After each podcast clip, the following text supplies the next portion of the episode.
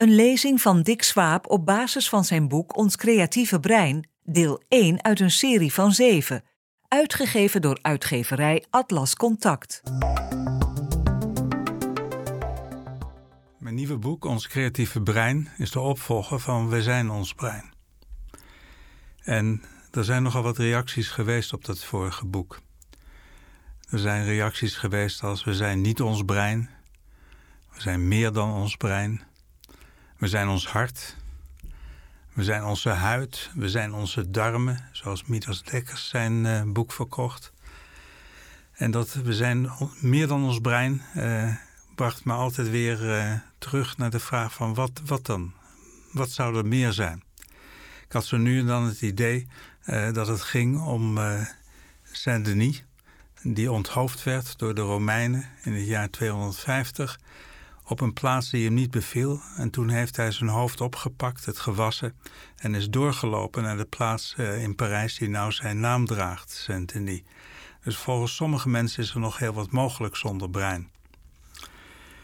Als we in de evolutie kijken naar de ontwikkeling van onze hersenen, uh, dan hebben we tijdens de evolutie steeds meer extra hersenweefsel gekregen. En extra wil zeggen um, bovenop datgene wat nodig is om het lichaam te besturen. Er zijn walvissen uh, die een groter brein hebben dan wij, maar ze hebben een enorm veel groter brein, moeten veel meer besturen en er blijft veel minder over uh, als extra hersenweefsel. En hetzelfde geldt voor olifanten, die ook een groter brein hebben dan wij, maar een enorm lichaam. En met dat extra hersenweefsel, wat wij veel meer hebben dan enig ander soort, uh, kunnen we um, dingen doen als denken en creatief zijn. Um, dat extra hersenweefsel uh, dat heeft dus geleid tot uh, creatieve eigenschappen die zich uiten in wetenschap, in techniek, in kunst. En voor het creatief zijn moeten we kunnen communiceren. Taal is uitermate belangrijk geweest, maar kunst, muziek, dans zijn ook manieren van communiceren. En uh, ook die zijn uitermate belangrijk geweest voor onze vooruitgang. Als we op de meest simpele manier naar de hersenontwikkeling kijken, en dat wil zeggen naar het aantal cellen, uitgezet tegen de leeftijd, dan is er een enorme spurt van de aanmaak van hersencellen. Die begint al in de baarmoeder. Uh, die gaat door ook uh, op het moment dat de geboorte achter de rug is, tot ongeveer het vierde jaar.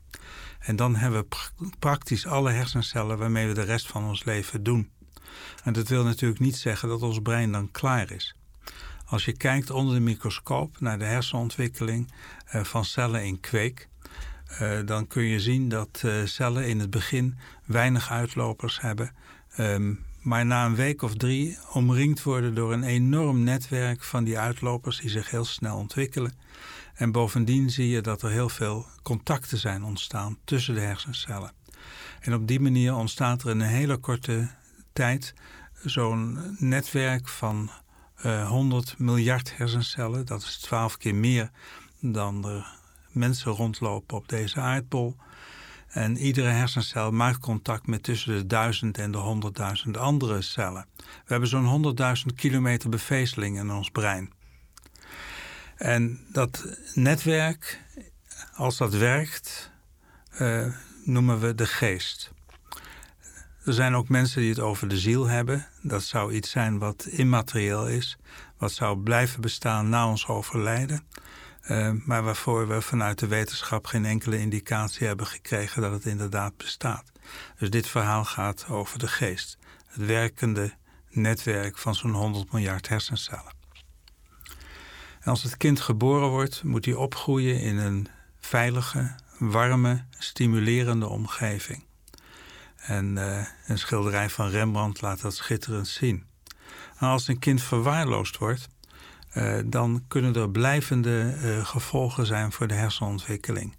Een kind van zo'n drie jaar, wat sterk verwaarloosd was, had een hersenontwikkeling die zo een derde achterbleef bij de normale hersenontwikkeling. De hersenen waren niet alleen kleiner, de hersenholtes waren groter, de ruimte tussen de uh, windingen van de hersenen waren groter. En wanneer die verwaarlozing van een kind langere tijd aanhoudt, dan zijn die veranderingen ook permanent. De hersenen hebben heel veel ontwikkelingsprocessen die een nu of nooit kenmerk hebben. Als je eenmaal de kans gemist hebt, dan kun je dat later niet meer inhalen. En in feite zijn die kinderen die verwaarloosd zijn en uh, kleinere hersenen hebben, een soort van bonsai-boompjes. De zaden waren goed, maar de omgeving deugde niet, waardoor de uitgroei niet plaats kon vinden. Het omgekeerde vindt plaats als de hersenen gestimuleerd worden door taalontwikkeling. Taal is een ongelooflijk belangrijk uh, stimulans, niet alleen voor de taalgebieden zoals Broca en Wernicke, maar voor het hele brein. En als een kind tweetalig wordt opgevoed, waarbij de moeder en de vader een andere taal met hem spreken, dan krijgen ze een enorme extra stimulatie. En die extra stimulatie die uit zich in extra reserve in de hersenen. En die kinderen die tweetalig zijn opgegroeid, die hebben zoveel extra reserve dat ze zo'n vijf jaar later uh, de ziekte van Alzheimer krijgen, vergeleken met de rest van de populatie. De hersenen ontwikkelen zich voor een belangrijk deel op basis van de uh, genetische informatie. Maar toch wordt ieder brein anders. En dat komt omdat er een proces plaatsvindt wat we zelforganisatie noemen. En zelforganisatie vind je in ieder complex systeem, in een myrokolonie, in een spreeuwenwolk die zich eh, van links naar rechts, van boven naar beneden verplaatst, alsof het één organisme is. En die spreeuwen die krijgen niet de opdracht om links of rechts af te gaan van een of andere hoofdspreeuw. Uh, ze houden zich aan een simpele regel, dat is dezelfde afstand tot zeven andere spreeuwen. En op die manier bewegen ze als één orgaan. En die zelforganisatie als, als mechanisme vindt ook plaats in de hersenen. En daar gaat het om het vinden van contacten. Het vinden van het juiste contact op, de juiste, uh, uh, op het juiste moment in de hersenontwikkeling. En wanneer dat contact dan sterk genoeg is, dan uh, gaan de cellen met elkaar vuren elektrische activiteit uh, vertonen en die contacten die blijven bestaan. En contacten die te vroeg of te laat uh, zich vormen of niet sterk genoeg zijn, die verdwijnen en vervolgens verdwijnen ook die cellen die die contacten gemaakt hebben. En we maken zo'n vijf keer meer hersencellen in onze ontwikkeling dan we uiteindelijk overhouden in ons brein. En die zelforganisatie, de vorming van lokale contacten, is een lokaal proces. Dat wordt niet gestuurd door een of ander hersengebied, ook niet gestuurd vanaf het DNA. Er zijn simpele regels die de uh, zich ontwikkelende hersencellen volgen. Maar verder is het een competitie en op basis van de enorme getallen weet je van tevoren niet precies wat er uitkomt. Het is een competitie om de beste contacten en dat noemen we neuronaal Darwinisme. Werkelijk een competitie op leven en dood van de juiste contacten. En dat maakt ieder brein anders. Een extreem voorbeeld daarvan is een tweeling, een Siamese tweeling, die als een van de weinigen opgroeit in de Verenigde Staten. En dat zijn twee meisjes die één lichaam hebben. Ze hebben ieder één arm, één been, maar ze hebben twee hoofden. En het bijzondere is dat uh, zij dus uh, vanaf de geboorte alles hetzelfde meegemaakt hebben. Ze hebben als een identieke tweeling hetzelfde DNA, maar ze hebben ook alle ervaringen in de baarmoeder en uh, vanaf het moment van de geboorte hetzelfde meegemaakt. En toch zeggen zij, en dat zijn de Hensel-tweelingen, waar hele mooie filmpjes van op YouTube staan, en toch zeggen zij aan het eind van die filmpjes steeds, maar we zijn ook heel verschillende mensen. De ene uh, is vooral roze uh, geïnteresseerd en heel vrouwelijk en de andere juist niet. En ze maken duidelijk dat ze werkelijk twee verschillende personen zijn. En dat wil dus zeggen dat zelfs als je dezelfde achtergrond hebt in het DNA, dezelfde genetische informatie en dezelfde ervaringen, dat door dat proces van zelforganisatie de hersenen anders worden.